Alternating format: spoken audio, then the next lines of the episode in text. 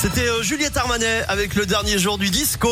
À l'instant, ça y est, c'est l'heure de retrouver la Terre, la Pierre et vous avec Philippe Lapierre qui me rejoint. Bonjour Philippe. Salut Eric, salut à tous. Alors c'est forcément l'actualité début janvier, on parle de la collecte des sapins de Noël. Musique. Mon beau sapin, roi des forêts. Eh oui, ça y est, la bûche laisse place à la galette des rois et la magie de Noël s'en va doucement. C'est l'heure de se débarrasser de son sapin.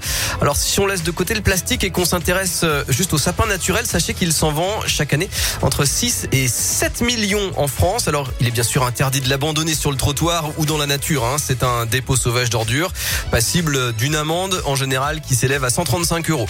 Alors depuis cette semaine, les mairies mettent en place des points de collecte un peu partout. Il y en a par exemple 198 dans la métropole de Lyon, 31 dans celle de Saint-Etienne, une cinquantaine à Clermont-Ferrand, une dizaine à Bourg-en-Bresse. En plus, bien sûr, des déchetteries habituelles.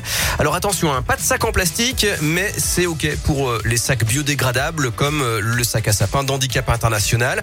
Pas de sapin non plus avec flocage type neige artificielle. Et puis vérifiez bien que toutes les décorations ont été enlevées. Les sapins seront ensuite valorisés en compost. Une tonne de sapin produit 300 à 400 kilos de compost. Certains deviennent aussi de l'alimentation animale. Et puis on s'en sert aussi parfois au bord de l'océan comme piège à sable pour éviter le recul des dunes.